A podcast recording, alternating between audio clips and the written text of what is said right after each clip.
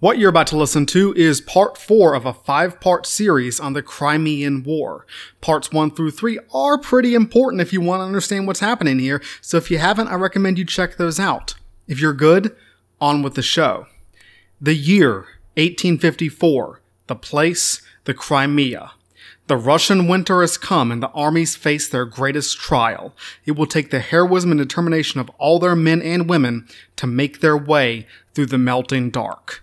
I'm James Hauser, and welcome to Unknown Soldiers.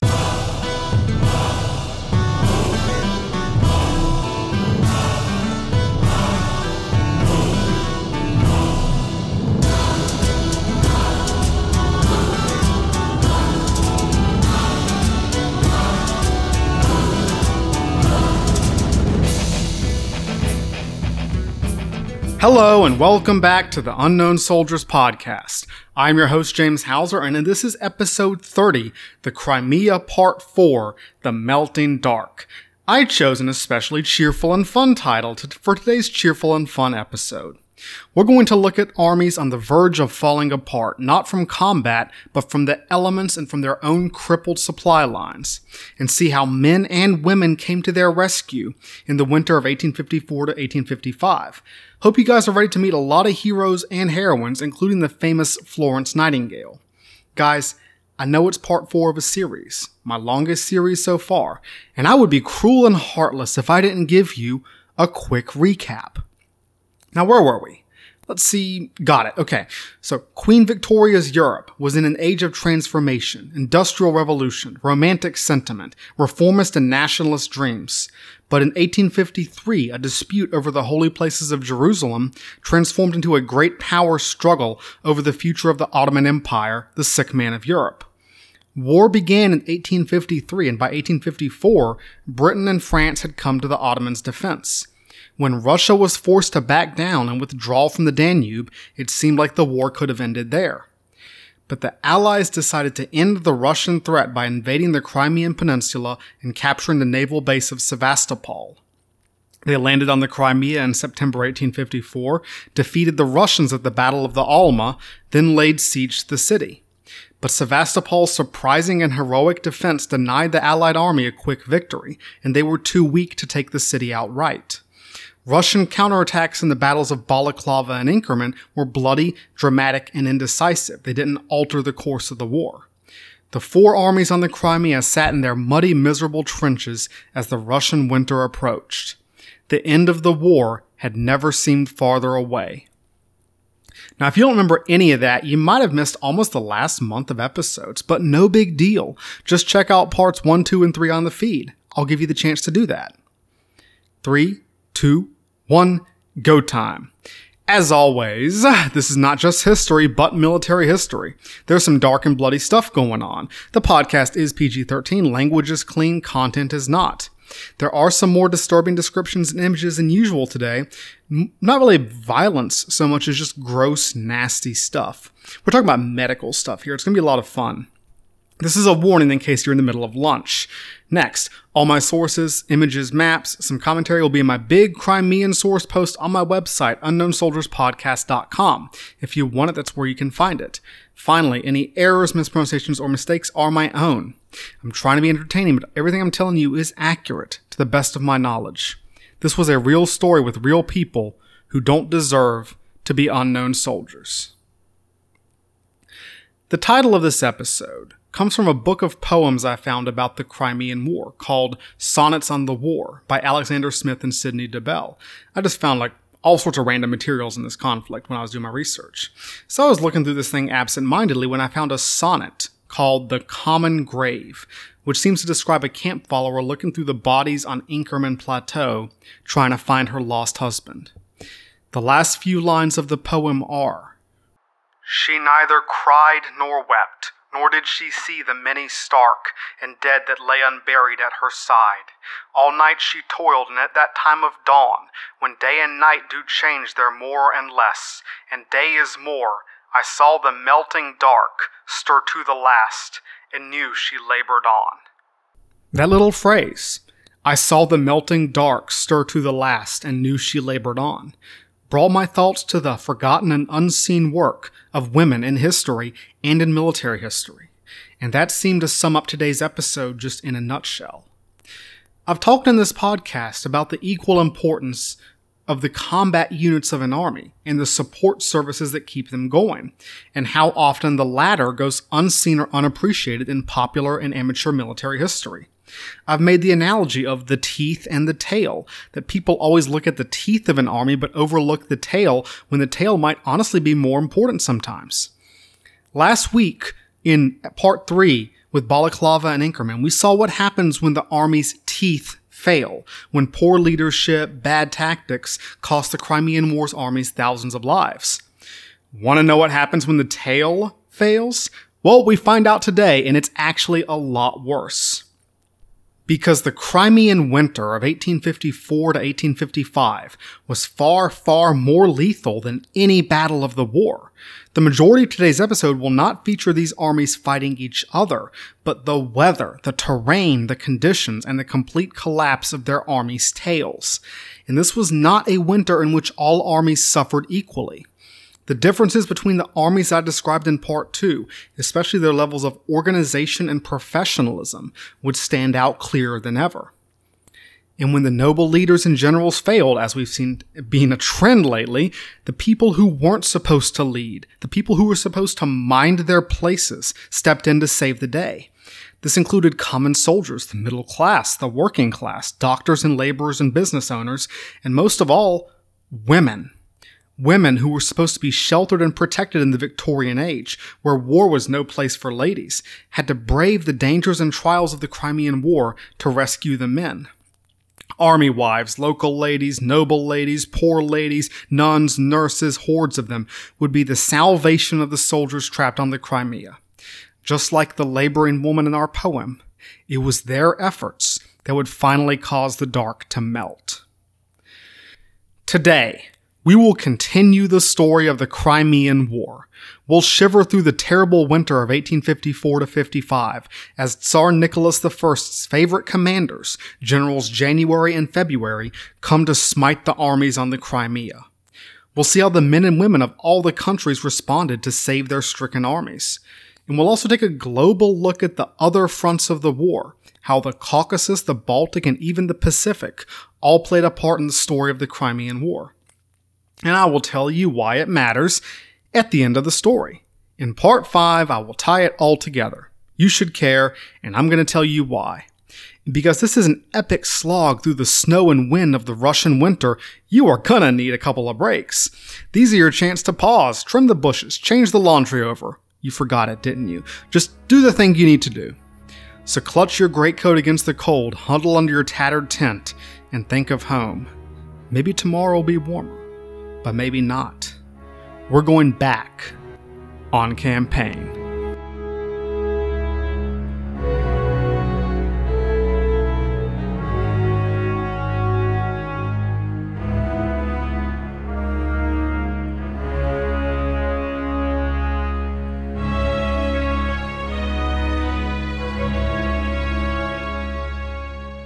Darya Mikhailova was a kid a military brat who lived in Sevastopol with her father, a sailor in the Black Sea Fleet. She was only 17 when he was killed in the Battle of Sinope in 1853. The teenage Darya had to support herself, working as a laundress for the city's garrison. Just one more war orphan in the clogged streets of Sevastopol. But when the Allies landed on the Crimea, Darya began her journey into legend. She sold everything she had, including her father's fishing boat, her chickens, and her pig, to buy a horse and wagon. She used her father's old uniforms to disguise herself as a naval cadet, then took her wagon up to the battle lines of the Alma. The teenage war orphan rode around the battlefield, treating the wounded with vinegar and strips from her old dresses, saving many lives. After the Alma, Darya found herself under the guns of the siege of Sevastopol. The wounded were going untreated, exposed, lying in their blood and filth in the city's hospitals. Darya, remember, 18 years old, organized a team of nurses to cope with the medical demands of the siege. All that winter, the women of Sevastopol served on the front lines, carrying men back from the redoubts and trenches under the leadership of the teenage girl that some call the Russian Florence Nightingale. Darya Mikhailova, remembered to Russian folklore as Dasha Sevastopolskaya, is one of our protagonists, our nurse, and she would save countless lives. The tragedy was that she had to do it at all, that the Russian army relied on the volunteer teenage girl to guide it through that dark winter. Her heroism was only necessary because of the failures of the High Command. We left off last week with the Battle of Inkerman, with the Russians failing to drive the Allies off the Crimea, and with the British and French realizing they could not take Sevastopol before the winter came. They would have to hunker down and wait until 1855 to resume the attack. Remember, the whole Allied plan had basically been a smash and grab operation to land and seize Sevastopol quickly. That had not happened, and the British and French soldiers in the cold, muddy trenches knew the reputation of the Russian winter. They knew that the supply system was already not great. Imagine telling these guys, don't worry, the generals have it taken care of. Yeah, they've done an awesome job so far, right? S- superstars over here. See, the generals had not laid on supplies for a winter campaign because they didn't expect to be here until winter. Everything was being delivered last minute, and the British soldiers, especially, were already shivering under their threadbare summer uniforms. And on November 14th, two weeks after Inkerman, everything went to hell. The hurricane came out of nowhere. The entire Crimea was lashed by a massive storm, shrieking winds and sheets of rain slashing out of the blackened sky. Tents, clothes, bags were ripped away.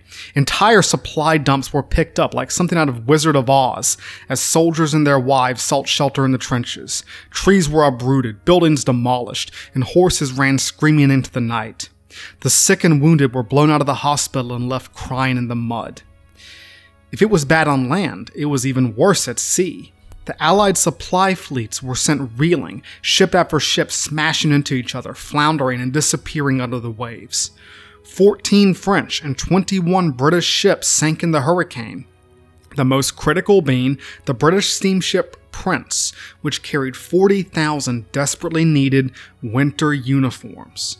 Other ships full of medical supplies, clothing, food for the men, and forage for the animals all were lost. When the hurricane finally cleared, the soldiers just stared at the muddy ruin of their camp. Then, because I guess the British and French were just on Santa's naughty list this year, the hurricane was immediately followed by a thick flurry of snow. Temperatures dropped to near sub zero, and soon men and women were covered in frost. Welcome to the Russian winter. Have fun! Tsar Nicholas I was thrilled with the news. His beloved army had failed to defeat the Allies and relieve Sevastopol, but now it appeared that the winter might do it for him. For the British and French still outside Sevastopol, the next four months would be a test far beyond the Alma or Balaclava or even Inkerman. Could they survive the Russian winter? The French recovered from the hurricane relatively quickly. Their supply base at Kamiesh was well stocked and well organized, so their logistics survived the storm. One of the first French priorities on the Crimea had been improving and macadamizing the road from Kamiesh to the front lines, so transport wasn't an issue. They had a big gravel road to roll on.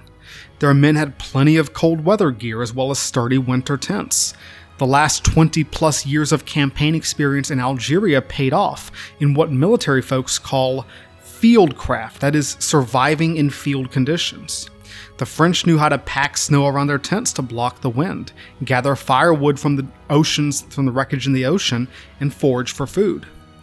It helped that the French officers lived alongside their troops, knew their conditions, and experienced their hardships together. Remember, most of the French officers were middle class, not nobility or upper class, so they were often in the same boat as their soldiers, which meant they had a closer connection with them and understood their concerns better. The French commander, General Francois Canrobert, was cautious and indecisive on the battlefield, but he was also an outstanding manager and organizer, which is what the French needed this winter. He paid special attention to the food situation after the hurricane, and made sure his soldiers never went hungry or cold if he had anything to say about it. He was always visible, riding along the lines to the cheers of his men. The French supply base at Kamiesch was a model of military efficiency. There were supply officers who oversaw the distribution of food, clothing, ammunition, medical supplies. The vivandières, the women sutlers, were always well supplied and they bustled along the lines with their wagons, bundled up like the kid from a Christmas story, handing out food and wine. Kamiesch soon had bars, clubs, restaurants, and even brothels in full operation where soldiers could go for some R&R. Like the French went out of their way to import French prostitutes so that the soldiers would, you know, feel like they were at home. On the other hand, the British. The British Army experienced what can only be called a humanitarian crisis in the winter of 1854 to 55. This was for two reasons. First was Balaclava's inadequacy as a supply base. It would have been fine for a quick attack on Sevastopol, but that plan had gone the way of blockbuster video. The narrow harbor could only fit a small number of ships. Supplies from Balaclava to the front line had to travel seven miles up a narrow, unimproved road that turned into a quagmire in the winter. They could have used the road on the Causeway Heights, but the Russians had captured that road during the Battle of Balaclava, which made all the British supply problems that much worse. Exhausted horses would sink up to their chests in the morass of this road. By January, all supplies had to be carried by hand because the animals were dying at a catastrophic rate from exposure and starvation. Some horses ate each other's manes and tails in sheer desperation before dying by the hundreds. There just wasn't enough food for them. So the shivering redcoats in the trenches had barely any food, gear, or shelter. They still wore their ragged summer uniforms, and most of them had nothing but blankets. Morale collapsed as starving, freezing men, their beards covered in icicles, dug for roots to make a pathetic fire in the cold. Some literally froze to death. Their wives suffered even worse. Every regiment had a few women on the front lines with their men, some of whom even gave birth in this mud pit. It was worse than Washington's army at Valley Forge. No weather of the American Revolution, or honestly even the Civil War, could compare with that winter on the Crimea. Let's just ask Corporal William Jowett, our soldier, from his diary entry of December 17th, 1854. We are in a most deplorable condition. Duty very hard. The most disgraceful thing imaginable, I am now almost barefoot and cannot get a pair of boots. During this weather, we cannot step without going six or eight inches deep in mud or water. We still have to carry our meat and biscuits up from Balaclava. We are in a miserable plight when we return to camp and perhaps for duty that night. Some days we get a quarter pound of pork and about six ounces of biscuit. I am at this moment fit to eat my fingers' ends. And I'll remind you guys the siege of Sevastopol is still going on. You don't just have to live in this, you have to fight in it. The British and French are constantly fighting the Russians in the trench lines around the besieged city. There are you know, small skirmishes and sallies and raids and assaults, all of it in freezing temperatures in the mud and the rain and the snow. The second main reason for the British disaster was their broken logistics system. It was a scandal, honestly, that the world's most powerful economy had such an underdeveloped military administration. I said back in part 2 that the British Army had no professional supply branch, no logistics corps, not even a transport corps that had been disbanded in the 1830s because to save money, to trim that military budget.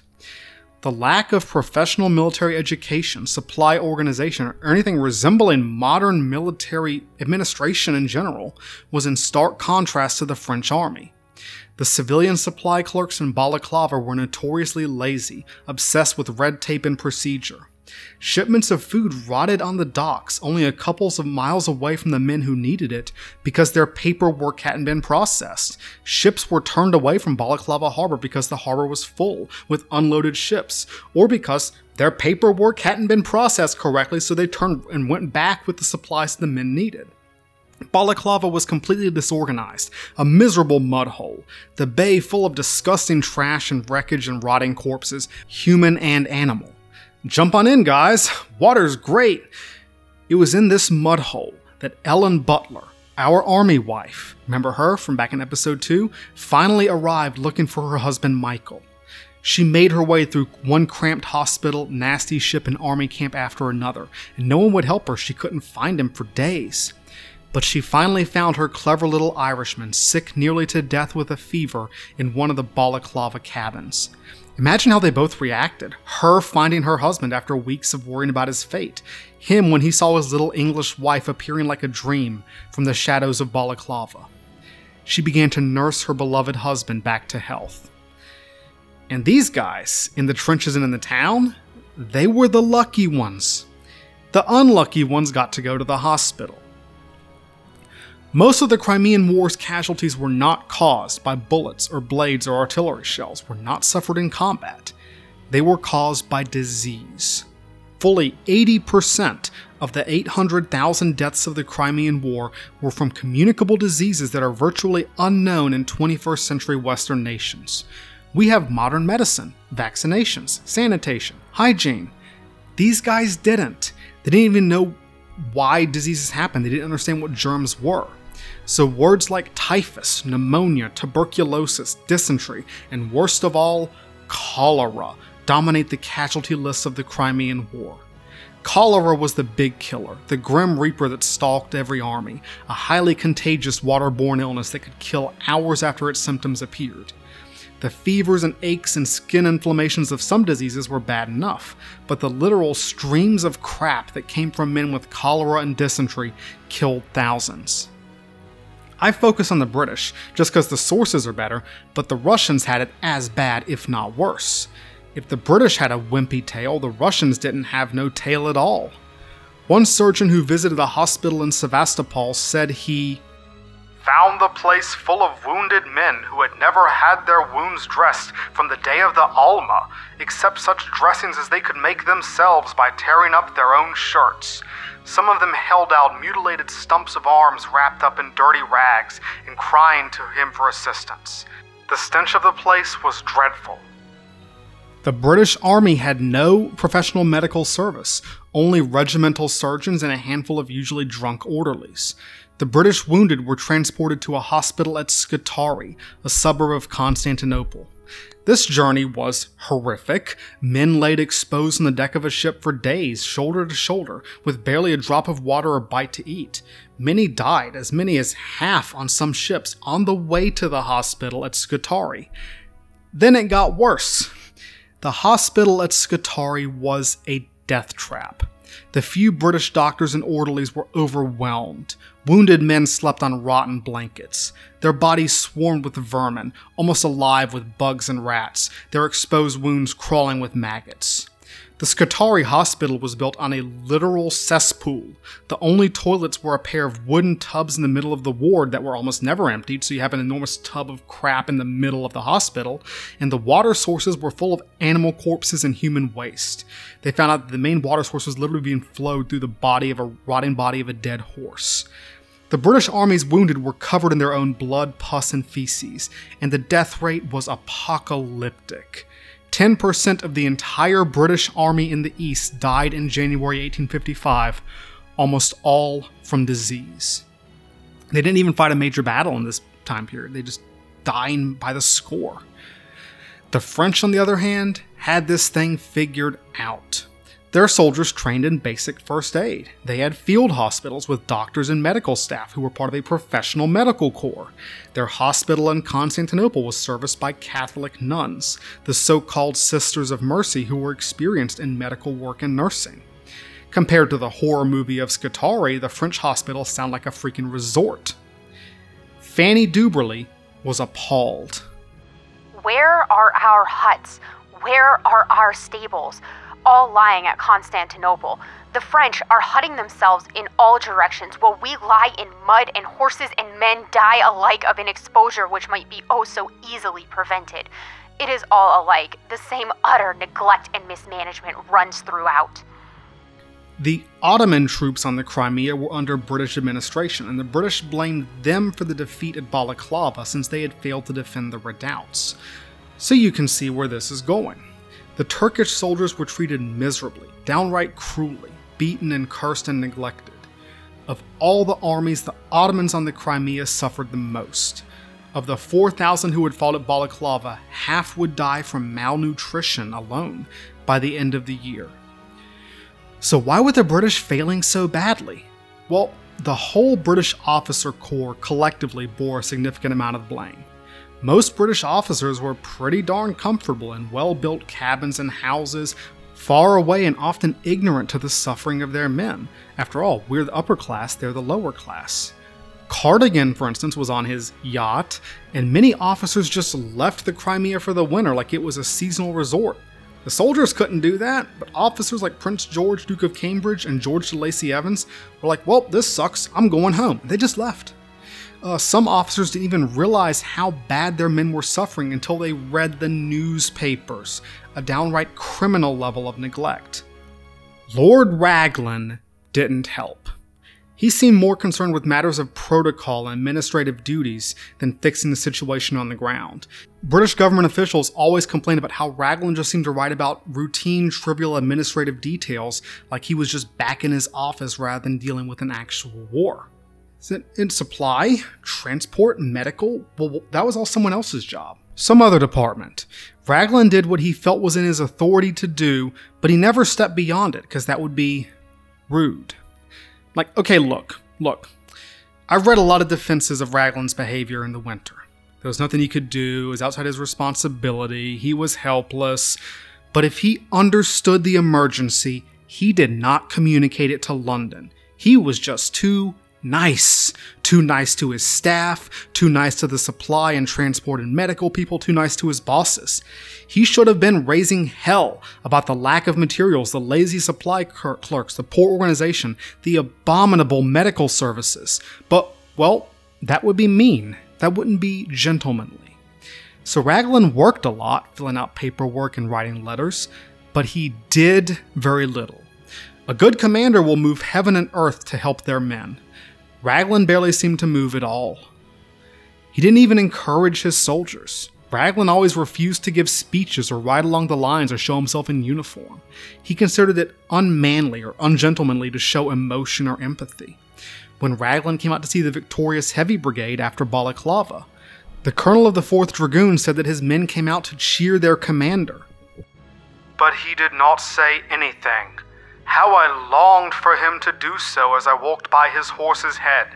One little word, Well, my boys, you have done well, or something of the sort, would have cheered us all up. But Raglan wouldn't even acknowledge them. The British soldiers came to believe that Raglan didn't give a crap about them, and could you blame him?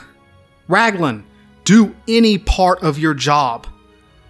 But it wasn't just Raglan. It's easy to say, well, Raglan screwed it up, but it wasn't just Raglan. He was a product of the British system, and it was the British system that was failing. The military was administered by 11 different departments back in London. Literally, 11 different departments. There's no Department of Defense, there's 11 departments of defense that all have a little part of the responsibility and failed to coordinate and blamed each other when something went wrong. The officer corps was an army of gentlemen, trained to lead troops on the drill square but not in the field. The supply system was full of unmotivated civilians and strangled by red tape. It was rotten from top to bottom. Raglan was only part of the problem.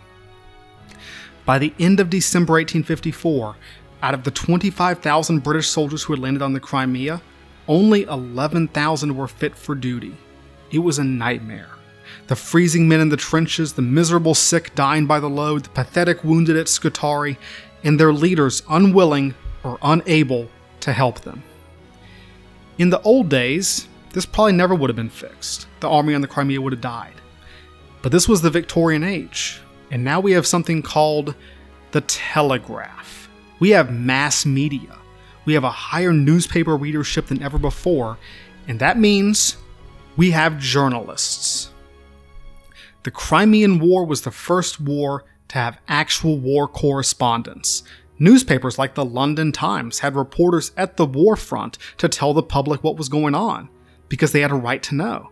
And guys, this had never happened before. Not like this. A few decades ago, it would have taken months or years to get the story of what was happening. But in the Crimea, thanks to the telegraph and the railroad and the steamboat, people could find out what was going on in a matter of days, if not hours. And the British public were desperate from, for news from the Crimea. This was the first mass media war, driven by the rise in education, literacy, the public awareness of the middle and lower classes. The same public opinion that had driven Britain to war wanted to know how their war was going. Newspaper readership was higher than ever before, as the middle class and working class sought any scrap of information. It was a public obsession. History had never seen anything like it. It was the first mass media war, and it could only happen in Britain, the most literate and most free speech country in Europe.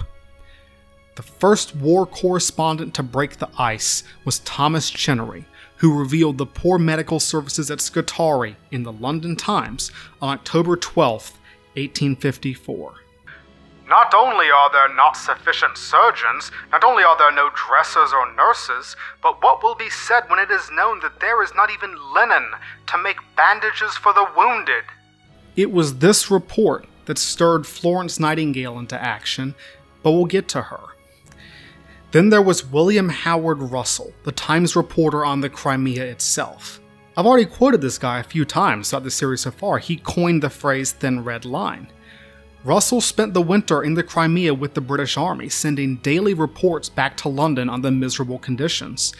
In the old days, no one would ever have heard of this and no one would have cared. The British soldier was assumed to be a low class scoundrel, his wife the same. Who cared what happened to them? But not anymore. Russell's daily newspaper report sparked a wave of outrage in Britain. Far from being the low class scum of the earth that British soldiers had usually been seen as, there was now pride in the good natured Tommy fighting for English liberty in a foreign land, and this transformed into sheer outrage at the disgraceful situation on the Crimea. Raglan, for his part, hated Russell, hated him worse than anyone. Raglan claimed that Russell's reports were a threat to operational security, that he was giving away military secrets through his pen. And in some cases, this might have been true. Tsar Nicholas definitely read the British newspapers, and there were jokes going on in St. Petersburg about the poor conditions of the British Army, which Ra- Russell had revealed. But really, the real issue was that Raglan seemed to care less about his men and more about the bad press.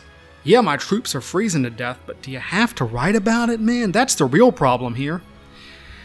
The tug of war between Raglan and Russell, between national security and the public right to know, began a debate that continues today. Thanks to the Industrial Revolution and the telegraph, information tr- moved faster and more freely than it ever had before. This created a new tension between military authority and the press, because now we can really start talking about a press accusations of censorship and negligence and incompetence, accusations of treason and violating security and undermining the war effort, which we've seen in the world wars and in Vietnam and the war on terror. It began here, in the dispute between Raglan and Russell on the Crimea, in the first mass media war. The reports from the Crimea had the British public boiling with rage. Lord Aberdeen's government was overwhelmed by the scandal, by the neglect that led to so many troops dying overseas. When a motion of inquiry into the conduct of the war was introduced in Parliament, Aberdeen's government had clearly lost the confidence of the voting public. It was the first time a media scandal like this, a war scandal like this, had caused the downfall of a British ministry. On January 30th, 1855, Queen Victoria was forced to ask her least favorite politician in the world to form a new government.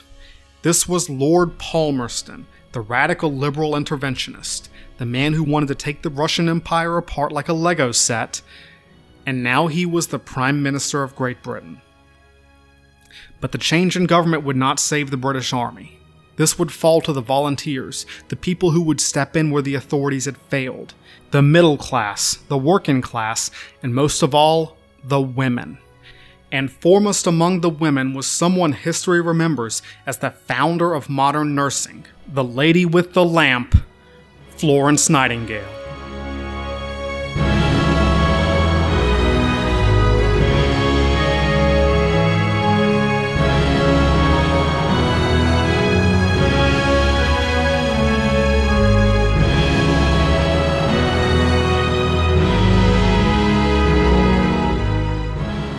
By Christmas 1854, Britain was ablaze with patriotic spirit.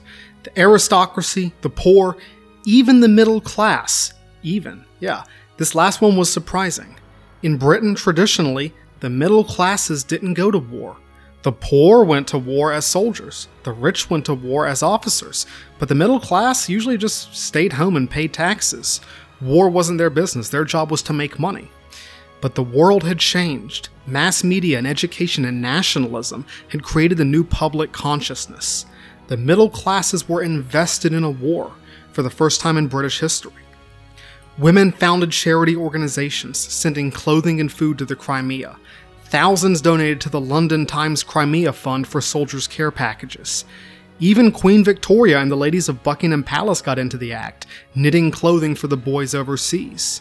Queen Victoria said, We are, and indeed the whole country, is entirely engrossed with one idea, one anxious thought the Crimea. I feel so proud of my dear noble troops, who, they say, bear their privations and the sad disease which still haunts them with such courage and good humor. Many women knitted woolen hoods, which they nicknamed balaclavas, and woven sweaters, nicknamed cardigans, after the commander of the Light Brigade. So there's your contribution to modern vocabulary. This support was nice, but it wasn't enough. For the reformist middle classes with their romantic notions, their efforts were much more enthusiastic than effective. It would fall to the people actually in the East to save the British Army in the Crimea. One of them stands above all. There is a whole lot to say about Florence Nightingale. I don't have time to say it all. She is the most famous single person in the history of the Crimean War, regarded today as the founder of modern nursing. She is one of the greats, an icon, one of those innovators and reformers who shaped the modern world. She was also a complicated person, with flaws and rougher edges to her personality that don't always get acknowledged by her cult. But uh, if anybody deserves to have a cult, if there's anybody whose bubble I don't think deserves to be burst, it's hers. Her impact was undeniable. Florence came from a wealthy, well connected family in the English upper class, a family she disappointed by choosing a medical career instead of marrying and having kids like a good Victorian woman. She was educated in German medical facilities and was already running a hospital in London when she read about the medical crisis at Scutari, particularly the lack of nurses. Florence got permission and encouragement from her personal friend, Secretary at War Sidney Herbert, she was very well connected, to raise a corps of volunteer nurses and take them to Constantinople. Florence Nightingale shattered the normal expectations of the shy, polite women of the Victorian age. She was driven by a radical reformist spirit and a devout but unorthodox Christian faith that skirted on the Unitarian, along with a dash of early feminism. She was bold and almost severe, a dominating personality, and just a little bit of a control freak. Florence was brutally efficient in choosing her nurses, turning away hundreds of well meaning upper and middle class volunteers because they didn't fit her criteria. She looked for working class women and Catholic nuns, women who would actually work, finally selecting 38 women for her first cohort. Eventually, 229 women would make their way to Constantinople and work on her team. Florence Nightingale, 34 years old, reached Constantinople on November 5, 1854. She and her nurses set up in the rancid Scutari Hospital just in time to receive the hundreds of wounded from Inkerman. Soon her nurses were struggling uphill against miserable hygiene, rotten weather, zero supplies, and severe lack of man and woman power.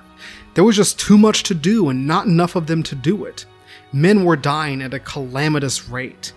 In February 1855, 52% of the patients in the Scutari hospital died, the vast majority of them from disease.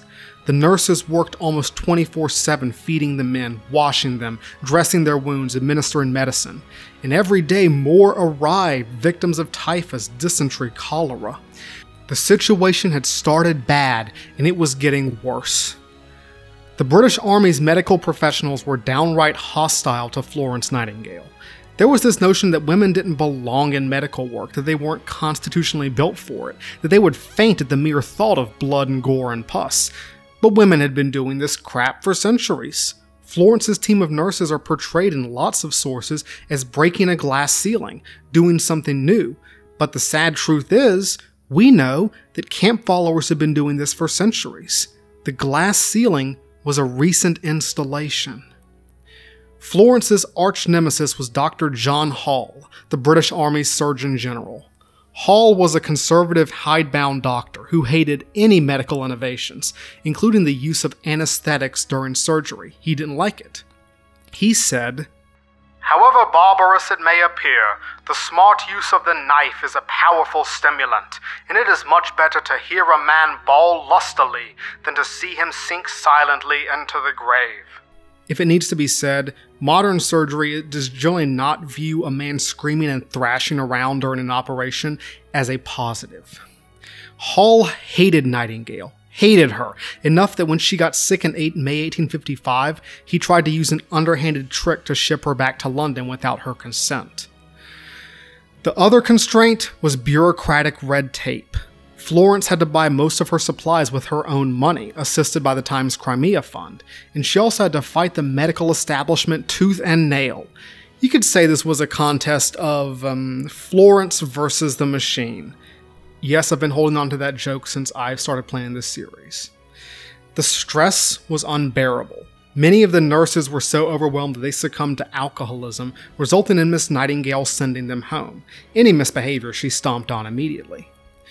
Florence observed that the British upper classes despised the lower classes, and this extended to the military, with the officers and administrators not seeming to give a crap about the lives of their men.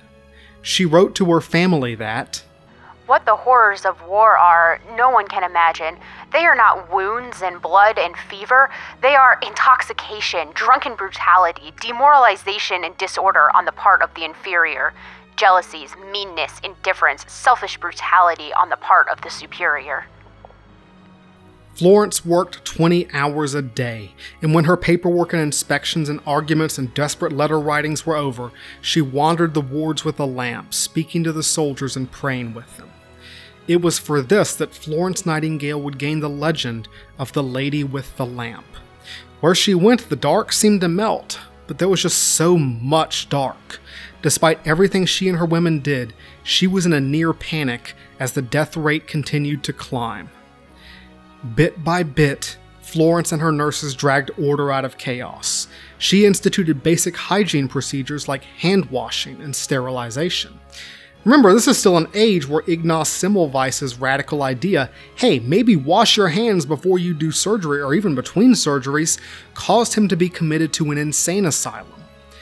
But Florence enforced hand washing and, and hygiene. She reorganized the kitchens, hired laundresses, broke the locks off storehouses to attain her supplies. None of this was a medical revolution. She wasn't reinventing the wheel. Florence's gift was an administration, organization, and sheer iron will. Under her supervision, the death rate fell from 44% to only 2.2% in six months. Her courageous and untiring work to save the British soldiers of the Crimea would help make Florence Nightingale like the patron saint or goddess, I guess, of public health. But Florence's lamp often outshines the lights of others. Many of the overworked British doctors, orderlies, and medical staff were doing their best, they were just being overwhelmed. Turkish hospitals were pretty darn good. They used basic hygienic practices like pest fumigation that were unheard of in Christian Europe. The French hospitals, run by hardworking doctors and Sisters of Mercy, were almost as overwhelmed as the British. The cantiniers and vivandières of the French army worked as impromptu nurses and often walked through shell fire to deliver food and drink to their soldiers or carry off casualties. William Howard Russell reported that a buxom French cantiniere accompanied her battalion to the trenches to supply them with food and drinks and to brave with masculine courage the storm of shot and shell. Towards the small hours of the morning, she gave birth to twins. Mother and children are doing well. Like I said, given birth in the freaking trenches at Sevastopol. Now, Florence had almost no authority in the Crimea itself. The hospitals at the front line and in Balaclava were almost as bad as in Scutari. And Lord Raglan and his staff had failed to recognize a resource that was right in front of them the British Army wives. Camp followers had functioned as nurses for centuries, but at some point the army had forgotten its own traditions. They no longer deemed it proper to use army wives as nurses since it wasn't a woman's place, even though it had been like 50 years ago. Short memories, right?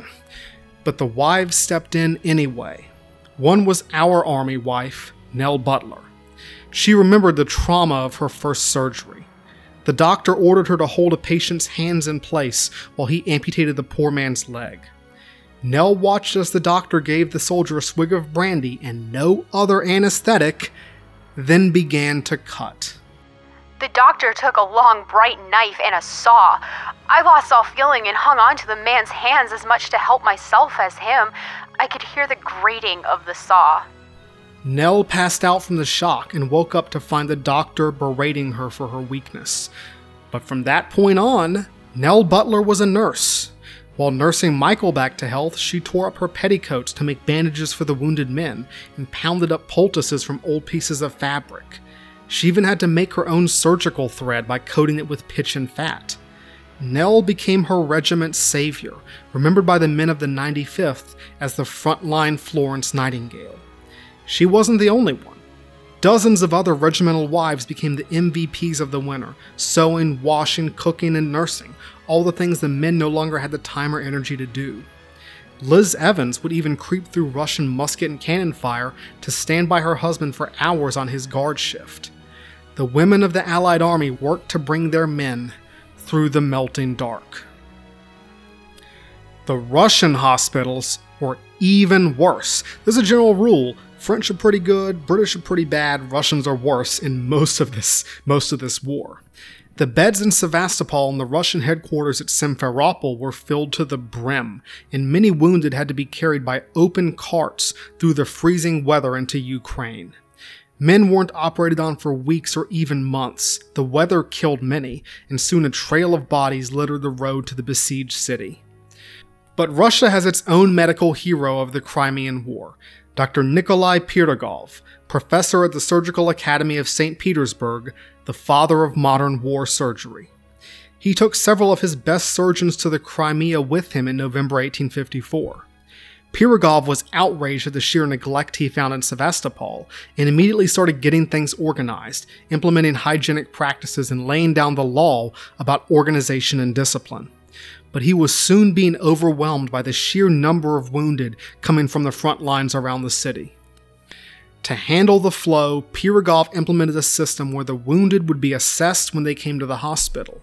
Those with life threatening injuries who could be saved received priority. Those with non critical injuries took a number and waited, and those who could not be saved were taken to another ward where the nurses and priests could look after them, give them anesthetics, and take their last wishes. This ruthless but necessary prioritization is now known as triage, and Pirogov's innovations were a major advance in battlefield surgery. Pirogov also pioneered the use of anesthetics, sterilization, and different surgical techniques in his work on the Crimea. Anesthetics were often discouraged in the medical practice of the day since it was believed, like Dr. John Hall believed, they did more harm than good. But Pirogov recognized that he could do surgery much quicker and much more efficiently if the patient wasn't screaming his lungs out. Pirogov's practices caused death rates in the Sevastopol hospitals to decline radically. He and his doctors and nurses saved thousands of lives. Because the Russian women stepped in as well. Some of these nurses were recruited by noblewomen in the Tsar's court and sent to the Crimea. These Russian Sisters of Mercy were heroines equal to Florence and her nurses, even carrying the wounded from the front lines in stretchers, braving against shot and shell. But many were residents of Sevastopol itself, including Darya Mikhailova, our nurse. She became Pirogov's most dedicated surgical assistant, standing by his side through those dark days in the winter of 1854 55.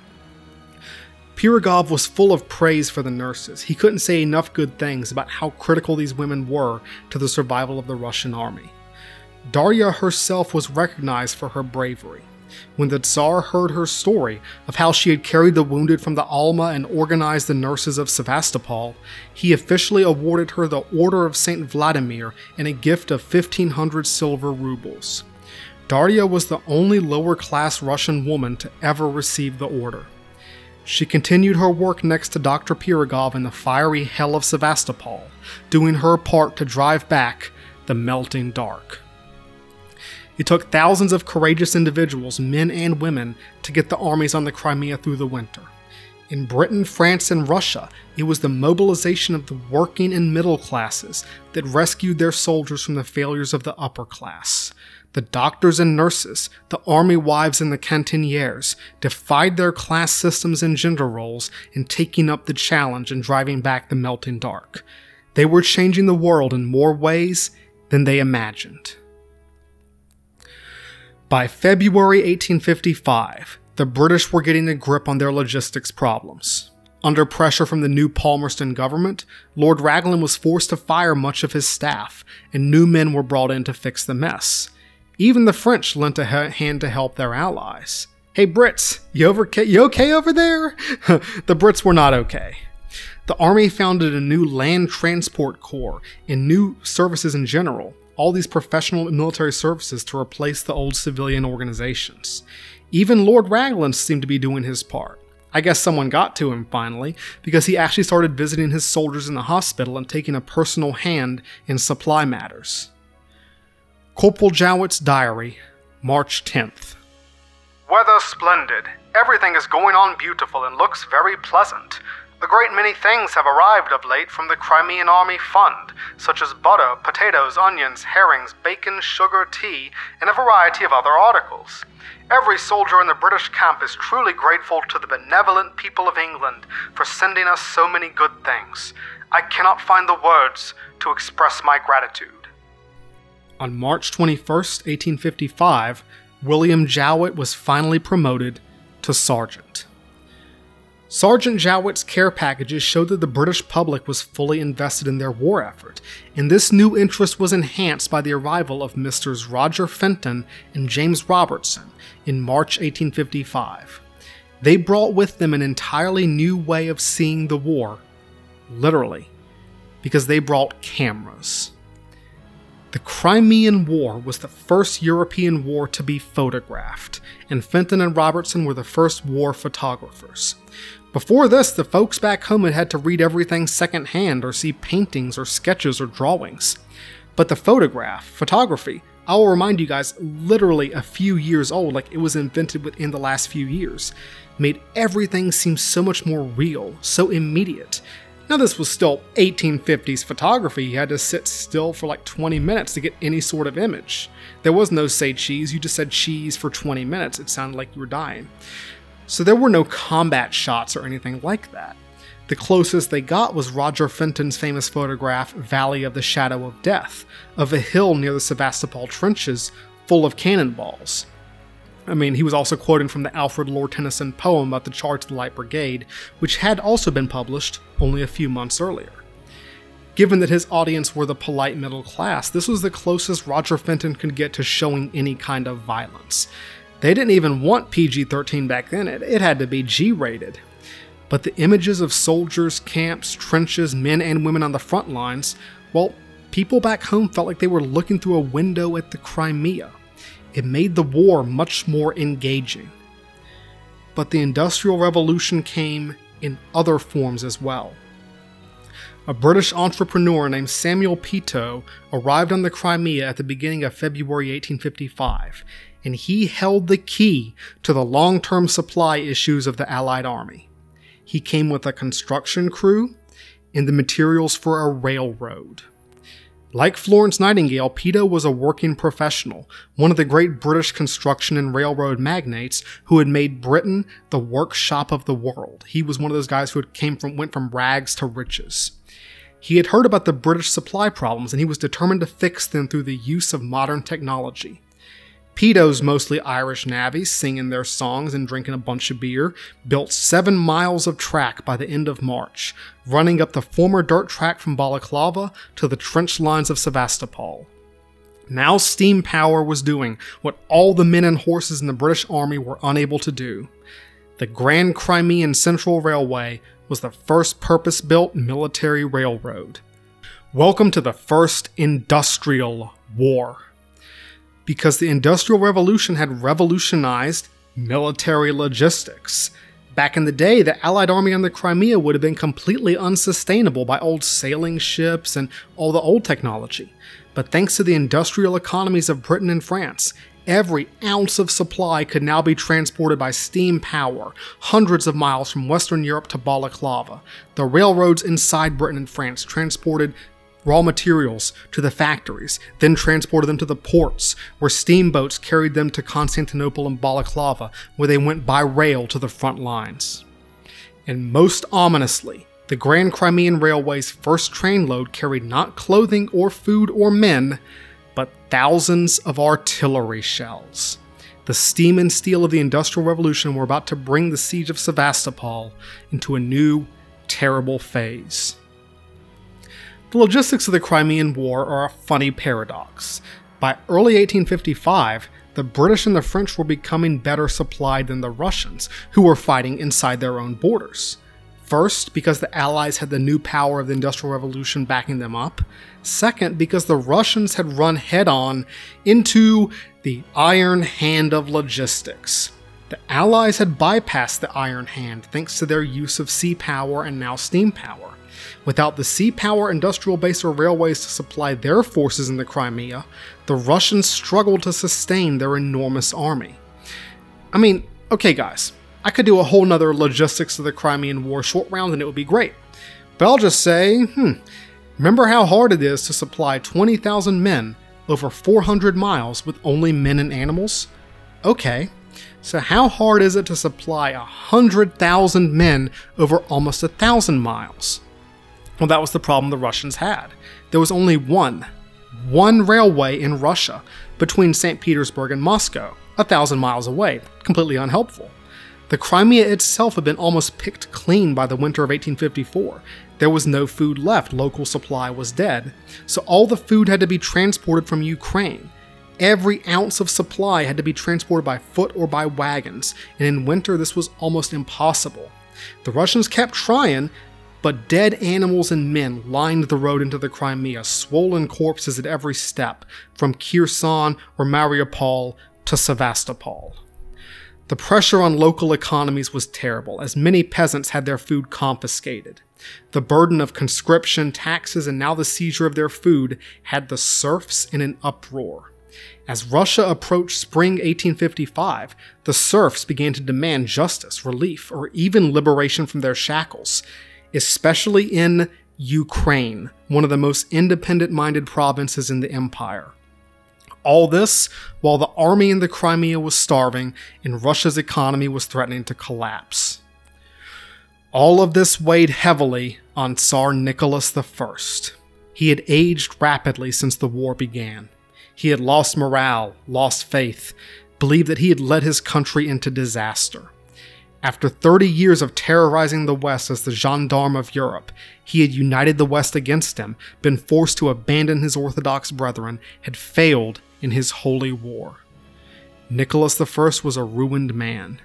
With generals January and February failing to defeat the Western powers, it was clear that Russia was losing the war. Nicholas was increasingly desperate to gain a victory that could turn the war around. He ordered Prince Menshikov to attack something, anything, just attack something. He became obsessed with the port of Yevpatoria, the original Allied landing site, believing that its capture would place more pressure on the Allied siege lines. Yevpatoria was currently held by the Ottoman Nizami troops led by Omer Pasha, who had transferred over from the Danube region after the Battle of Inkerman. Remember, these are the good Ottoman troops, the high quality ones, the ones who had defeated the Russians at Oltenitsa and Silistria, led by a very capable general. Omer had dug into the city and had 20,000 troops with 34 guns, in addition to gunfire support from the Allied fleet. Menshikov did not want to launch this attack. He said, Your Majesty, this is a bad idea, and the Nadless Wonder had a point. But Tsar Nicholas had his way. The attack went forward on February 17th, 1854. The Battle of Yevpatoria lasted three hours. It was a typical, uncoordinated, unimaginative Russian frontal assault. There's not even much point in describing it in detail. The Russians just attacked in their columns and got slaughtered. It cost them 1,500 men. The miserable retreat across the frozen plain left many more dead from the cold.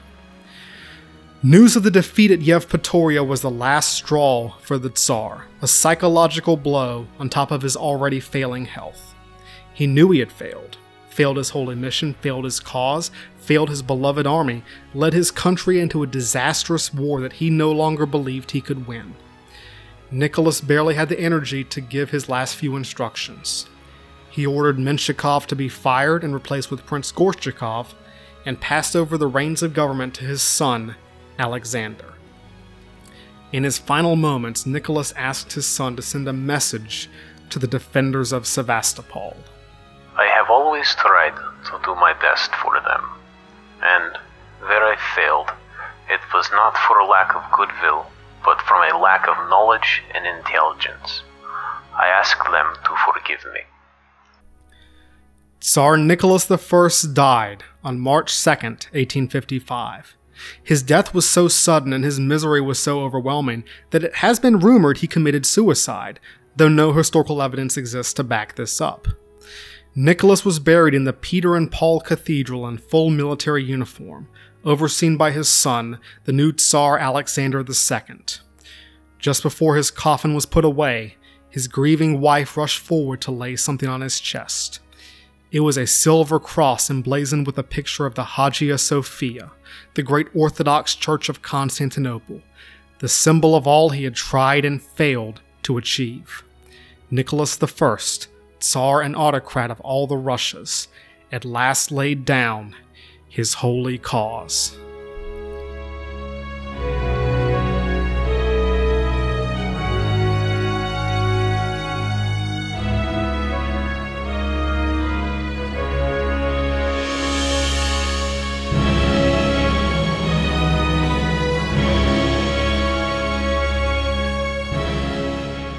Alright, guys, I know y'all would be so happy to wallow in the misery of the Crimea for the last part of this episode, but at this point we have to zoom out.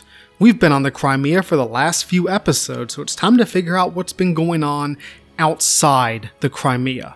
For one thing, diplomacy is still going on. The Allies are trying to hash out their war objectives, and for another thing, the Crimea was not the only theater of the war. As their soldiers outside Sevastopol watched their fingers turn blue, the Allies met in Vienna to hammer out their war aims. Well, some of the Allies. The Ottoman Empire wasn't invited because who cared what they thought? Yep, Sultan and his ministers were not allowed to participate in drawing up Allied strategy for a war that had been started on their behalf. They were honestly maybe a little bit thankful because the war had declined in popularity dramatically as soon as it started. Most residents of the Ottoman Empire didn't even seem to care or know sometimes that a war was even going on.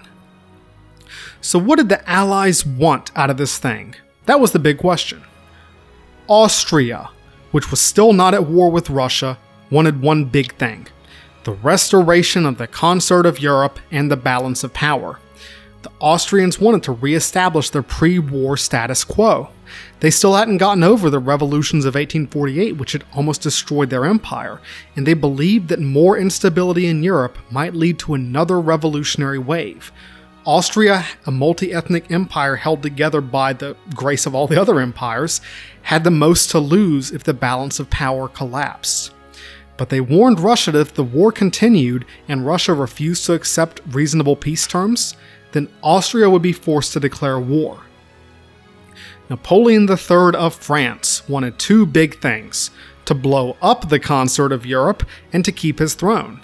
The first objective was pretty much accomplished. By getting Austria on his side against Russia, Napoleon had driven a wedge between France's two most consistent opponents. So, yeah, France and Austria are kind of working at cross purposes here. The second objective was more difficult. Over the winter of 1854 to 55, the French secret police reported growing war weariness inside France. The French people weren't enthusiastic about the war, especially not when they failed to achieve a quick victory at Sevastopol. They saw the conflict as unnecessary and complained that French blood was being shed for British gain. There was even talk of a military coup.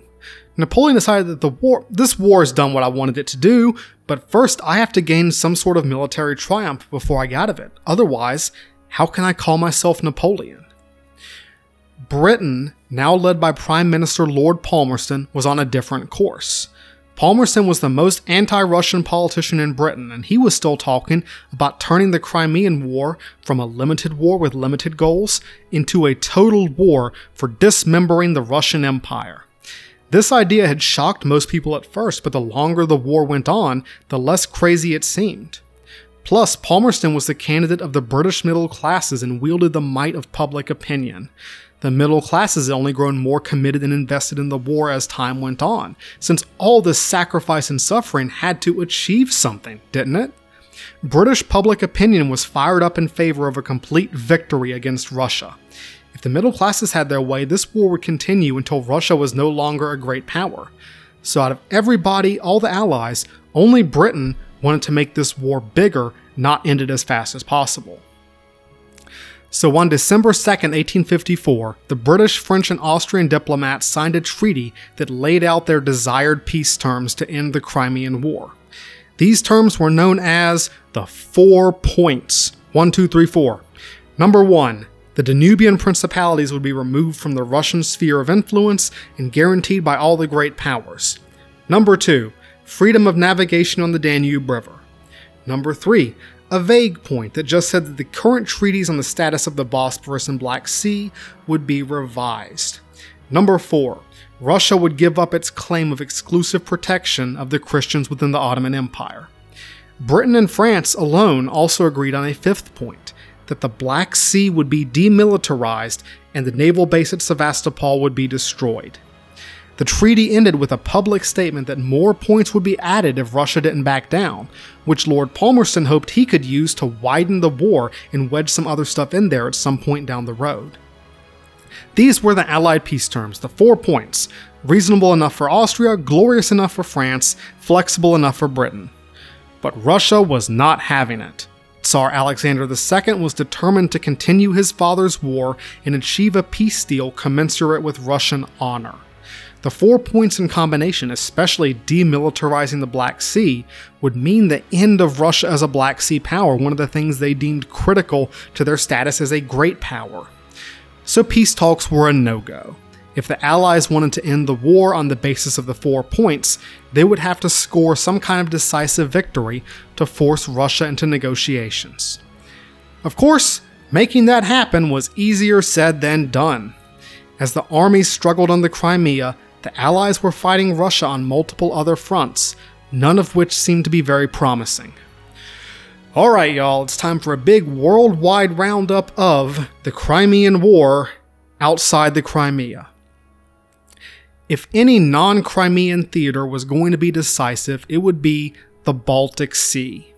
You guys, Britain has never been a big fan of land wars. They hate them. They had sleepwalked their way into one on the Crimea, and look what has happened. no, Britain's main strategy in almost every war has been naval and economic.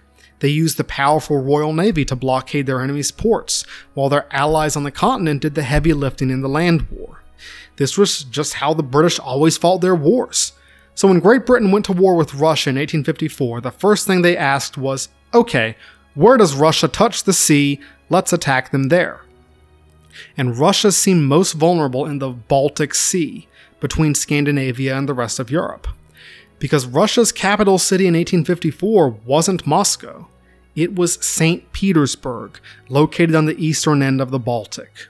St. Petersburg was defended by the massive island fortress of Kronstadt, legendary as one of the world's strongest citadels. But still, the Baltic Sea had the potential to be the decisive theater of the war, even more decisive than the Crimea, if you can believe it. If Russia lost Sevastopol, that would hurt, but it wouldn't threaten Russia's survival. If the Tsar's palace came under the guns of the Royal Navy, well, that would be another story. So in March 1854, a British fleet of 44 ships under Admiral Sir Charles Napier set out for the Baltic. It was the largest fleet Britain had fielded since the Napoleonic Wars. The Russian Baltic fleet knew it was outnumbered, so they decided to hide in St. Petersburg behind the guns of Kronstadt. They refused to come out and play, while the British sat outside and called them chicken. There would be no big British Russian naval battle in this conflict, the Russians were not stupid enough to try that. So, out of frustration, Napier's ships ravaged the coasts of Russian ruled Finland, burning towns and sinking any ships they could find. They committed several atrocities, including the destruction of Oulu in northern Finland. This damaged British relationships with other Baltic powers and turned Napier's name into an insult in St. Petersburg.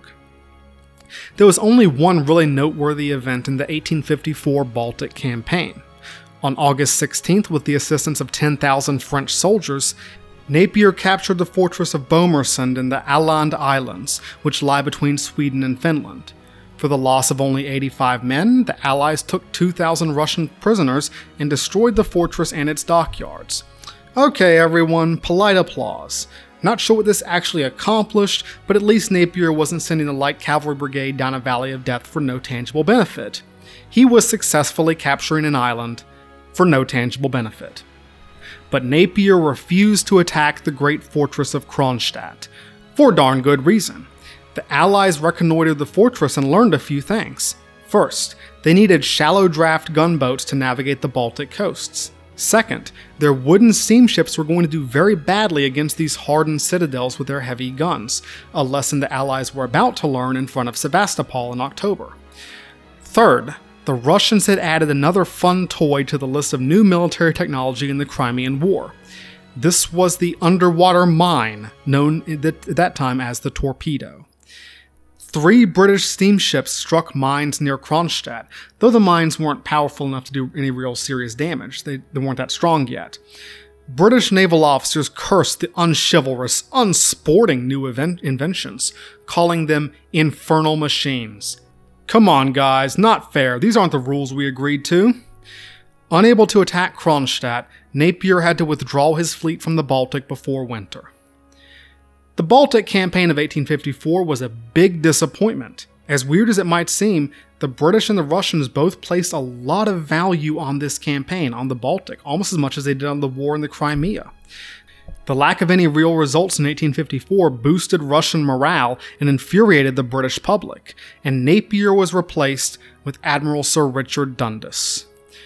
For the campaign of 1855, Dundas would lead an even larger British and French fleet of 105 ships, including around 50 shallow draft gunboats and mortar boats.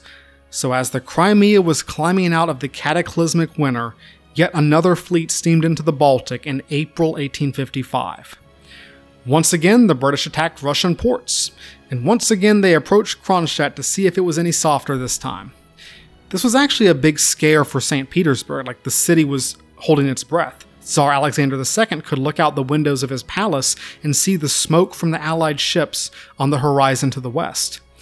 But Kronstadt was even tougher than it had been last year. It was defended by hundreds of guns, thousands of troops, and at least 300 underwater mines. The Russians were saying, Do it, I dare you. And the British said, You know what? I'm gonna pass. The Crimean War had reached a stalemate in the Baltic. The wooden steamships were not strong enough to challenge the stone fortresses, heavy guns, and mines of the Russian defenses, but the Russian fleet was too weak to challenge the Allies. Queen Victoria's cousin, Prince Ernest, wrote to her that There is the town before us with its numerous churches and spires, and its endless batteries, all showing their teeth ready to bite us if we give them a chance. The entrance of the harbor is guarded by two huge forts, and to arrive at these, ships must first pass the three tiers, 78 guns of Fort Risbank. From our masthead, we could distinctly see the gilt cupolas and towers of St. Petersburg. So close, and yet so far. Unless the Allies came up with some new technology, there would be no bombardment of the Russian capital. Admiral Dundas comforted himself with a successful bombardment of Sveaborg, the fortress which guarded Helsinki, from August 9th to 11th. And that was it. The Allies had rolled around the Baltic for about two years, shot their cannons a bunch, and accomplished very little. Just kind of putzing around like a kid waiting for his mom to finish clothes shopping, while all the real action was going on down in the Crimea. So the Baltic campaigns of 54 and 55 seemed like a complete wash, and they mostly were. But they did accomplish one big thing. They pinned a lot of Russian forces around the Baltic. Almost 300,000 Russian troops were constantly on guard in Finland, St. Petersburg, and the Baltic states, a drain on Russian resources. This was almost a third of their army. And the Allies had even bigger plans for 1856, because they were bringing out a new kind of fighting ship, one that was clad in iron. While the Western Allies were splashing around in the Baltic, a different kind of war was taking place on the Russian Ottoman border. This was the Caucasus Front, which I touched on in part 1, but we haven't been back to since.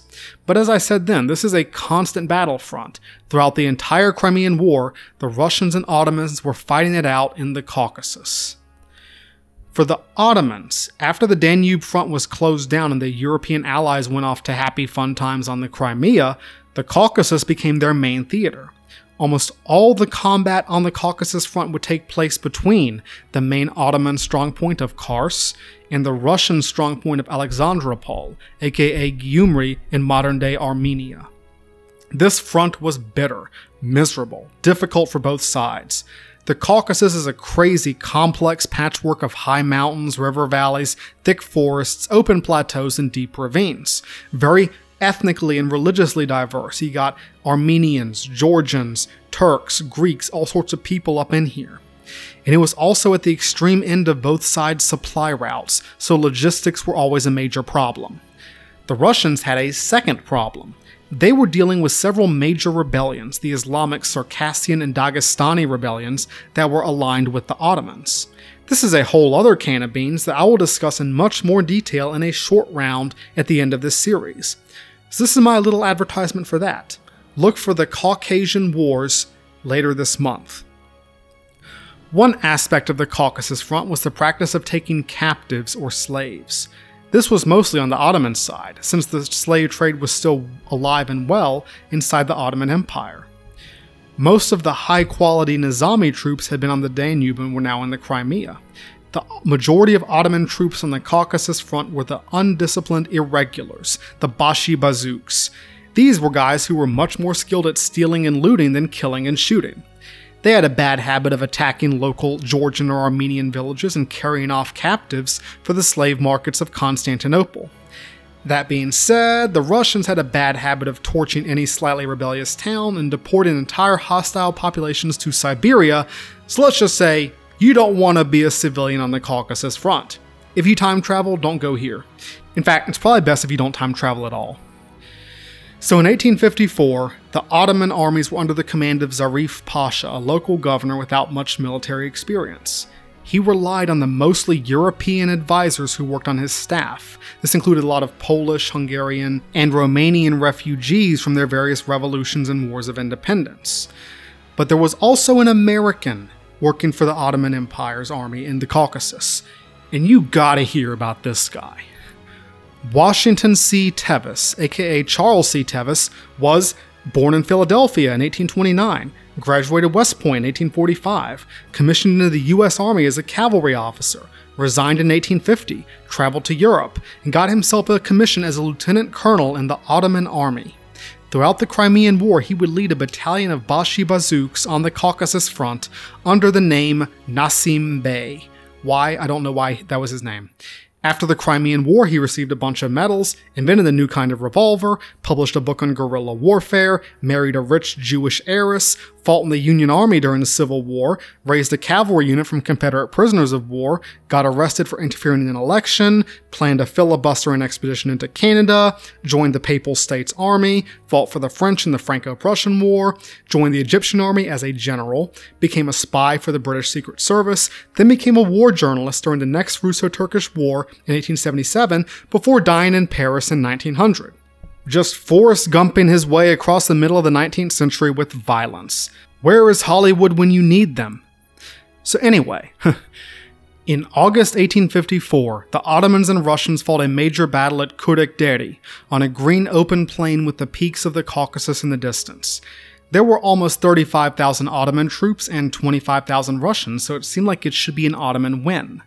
The plan devised by the Ottoman Chief of Staff, Richard Guyon, a Hungarian, seemed like it should work. But Zarif Pasha didn't trust this foreigner or his plan. He believed that this European exile didn't understand how to command Muslim soldiers. So Zarif delayed and kind of sabotaged Guyon's plan until the Russians were fully alerted. And when the Battle of Kurik Deri started on August 6, 1854, all the plans were out of sync. The Ottomans experienced some success at first with their artillery forcing the Russians back from several positions. Then a Russian cavalry charge panicked the Turkish soldiers and forced them to fall back too. The battle pitched back and forth, but the deciding factor was the weakness of Ottoman discipline. The Bashi Bazouks and the poorly trained provincial cavalry were kind of bipolar in their tactics. They would charge into battle ferociously, but they would panic at the drop of a hat. Ottoman command problems continued to vex them, with Guyon and Zarif Pasha rejecting and countermanding each other's orders. Guyon led one last attack personally, but it was futile, and the Ottomans finally retreated in disorder. Their troops had fought bravely, but their lack of discipline and leadership made that irrelevant. The Ottomans suffered nearly 6,000 casualties against 3,000 Russia, but other than that, the battle did nothing to alter the state of affairs in the Caucasus. Kurukderi was a major but not decisive defeat. The Ottomans and Russians stared each other down for the rest of 1854. They were in a stalemate. The next year, though, a new Russian general arrived on the scene General Nikolai Muraviev, an old tiger with fire in his belly. Muraviev knew the Russians were losing the war and that he needed a victory to save his country from total humiliation. He planned to capture the fortress city of Kars to gain a decisive victory on the Caucasus front. So, as the Crimean campaign wore on, the Russians were planning to recover their honor in the Caucasus and hopefully turn the tide. We will catch up with the Caucasus in Crimea Part 5. The Baltic and Caucasus fronts were less important for what did happen here than what didn't happen. They could have been decisive, but they weren't. The fact that these two main war fronts were stalemated, deadlocked in high mountains and cold waters, meant that all eyes would be on the Crimea when 1855 rolled around. Just by default, the Crimea would be where the war was decided. Outside of the Crimea, the Baltic, and the Caucasus, there were two minor theaters of the war. It's almost barely worth mentioning, but we're going to talk about them. When the British decided to blockade Russia, they also sent a few ships up through the Arctic around Scandinavia into the White Sea to blockade the icy Russian port of Arkhangelsk. Three British and two French ships reached the White Sea on July 23, 1854. They were too weak to actually attack Arkhangelsk like, guys, we are five tiny ships, what can we do? I know what we can do attack a bunch of local fishing villages. The obvious choice. But the Allies ran into resistance. They attacked a monastery on the Solovetsky Islands. To their surprise, the Orthodox monks shot back, killing one and wounding five British sailors. Ouch, okay, jeez. Then on August 22nd, the Allies attacked and destroyed the fishing village of Kola, a quiet little place of no strategic value whatsoever. Oh, gotta do something, I guess. Congratulations on your victory. So that was the Allied White Sea campaign of 1854. In 1855, they came back and attacked a bunch of fishing boats. Gotta say, imagine being one of these guys, knowing that all the important stuff is happening somewhere else while you're over here attacking fishing villages and you're not even good at that. The, the monks drove you off. That was the Crimean War in the White Sea. They would have been more useful doing literally anything else. Finally, there was the Pacific Theater. That's right, there was a Crimean War in the Pacific. This happened in the Russian Far East. The British government had always been suspicious of Russian activities in the Far East all the way out here. You know, the area Sarah Palin can see from her house. Kidding, joke, joke. I know she didn't actually say that. But uh, keep in mind that at this point, though, the Russians still owned Alaska. That wouldn't be part of America until 1867. So the Allies decided to send a small naval squadron to the area to mess up the Russians in the Far East. And guys, this is the only major engagement of the Crimean War that is not on my maps because it took place literally on the other side of the world. In July 1854, British Admiral David Price led a squadron of British and French ships towards the Russian Far East. Their target was the base of Petropavlovsk on the Kamchatka Peninsula. This was almost literally a fight at the end of the world. The Kamchatka is so far away from anything important that it's almost ludicrous anyone was fighting over it. Gotta secure that critical supply of, um, moose antlers or something. The bombardment of Petropavlovsk was set to begin on August 30th, 1854.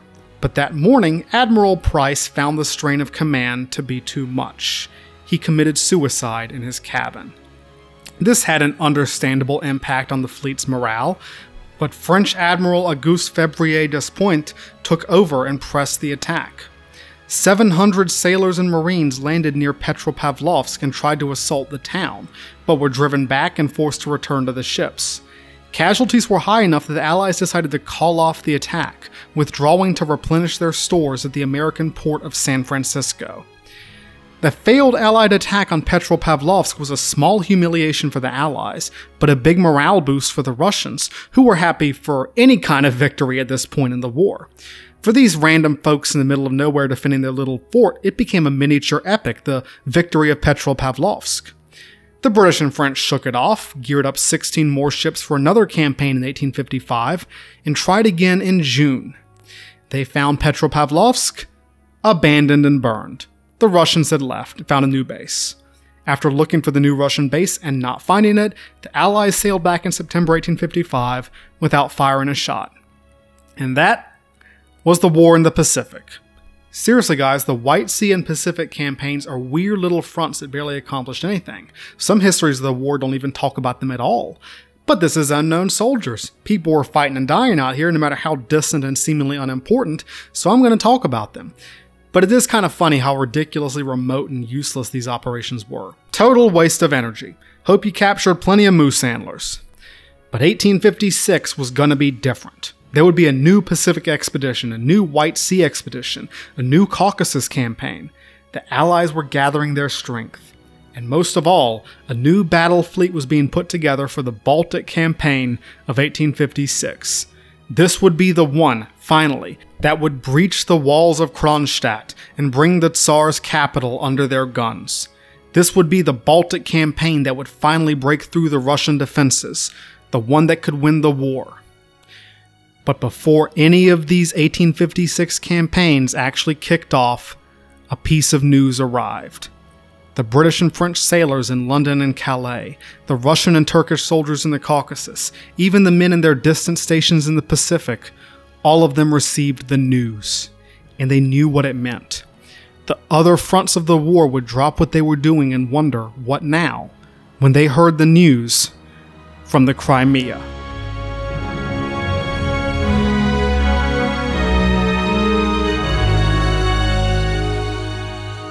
The news from the Crimea traveled faster than ever. By April 1855, an underwater telegraph line had been laid from Balaclava, and messages could pass from Allied headquarters to Constantinople, then London, in a few hours. From London, the word went to Paris, St. Petersburg, Rome, Vienna, Berlin. Steamboats would carry the news to the Americas. The first transatlantic telegraph cable wouldn't be laid until 1858. But the news spread quickly across the world, a world that had been reading newspapers and looking at photographs, reading every word that Karl Marx and William Howard Russell and Fanny Duberly wrote, enraptured by the first great war since the downfall of Napoleon. The world knew the news in a matter of hours. The news that changed everything. The news that decided the Crimean War. Sevastopol had fallen. Next time, we will end the Crimean War. We will see the siege of Sevastopol end, see how the Crimean War almost became a world war 60 years early, square away the peace deal, see how the Crimean War is remembered today, and wrap everything up with a big ol' explanation of why you should care, as always. Now, I say next time and not next week because I've had to make a wee bit of a change to the schedule. Some real life stuff has come up and I've had to make a sudden and unscheduled move. That is, move my entire house on short notice. So I hope and pray that you will understand why I'm a little bit behind. I've been packing. But luckily for you guys and for me, I had a fail safe in mind. I had two Friday short rounds templated for this series, but I'll be releasing both of them together next Monday. These short rounds feature two of the more fascinating figures to emerge from the Crimean War. One a young romantic Russian officer with dreams of a writing career, and the other a Jamaican woman of color who became one of the war's great heroines. We're going to take a good look at both sides of the siege of Sevastopol through the eyes of Leo Tolstoy and Mary Seacole. Both amazing people that you will want to hear all about, I promise. But until then, thanks a bunch for listening today. I hope you've learned that no matter how bad your last camping trip was, you could always be on the Crimea in 1854. If you like what I've, you've heard today, tell your friends about it. If you don't, tell your enemies. Check on my website, unknownsoldierspodcast.com for the maps. If you want to contribute to my book fund, the donate button is there. I'm on Facebook and Twitter at UNK Soldiers Pod, or drop me a line at unknownsoldierspodcast at gmail.com. I always appreciate feedback and commentary. I will respond in record time. So see you next week for the stories of Leo Tolstoy and Mary Seacole. And then see you the week after that for the fifth and final part of the Crimean War series. The story continues, same place, same time, on Unknown Soldiers.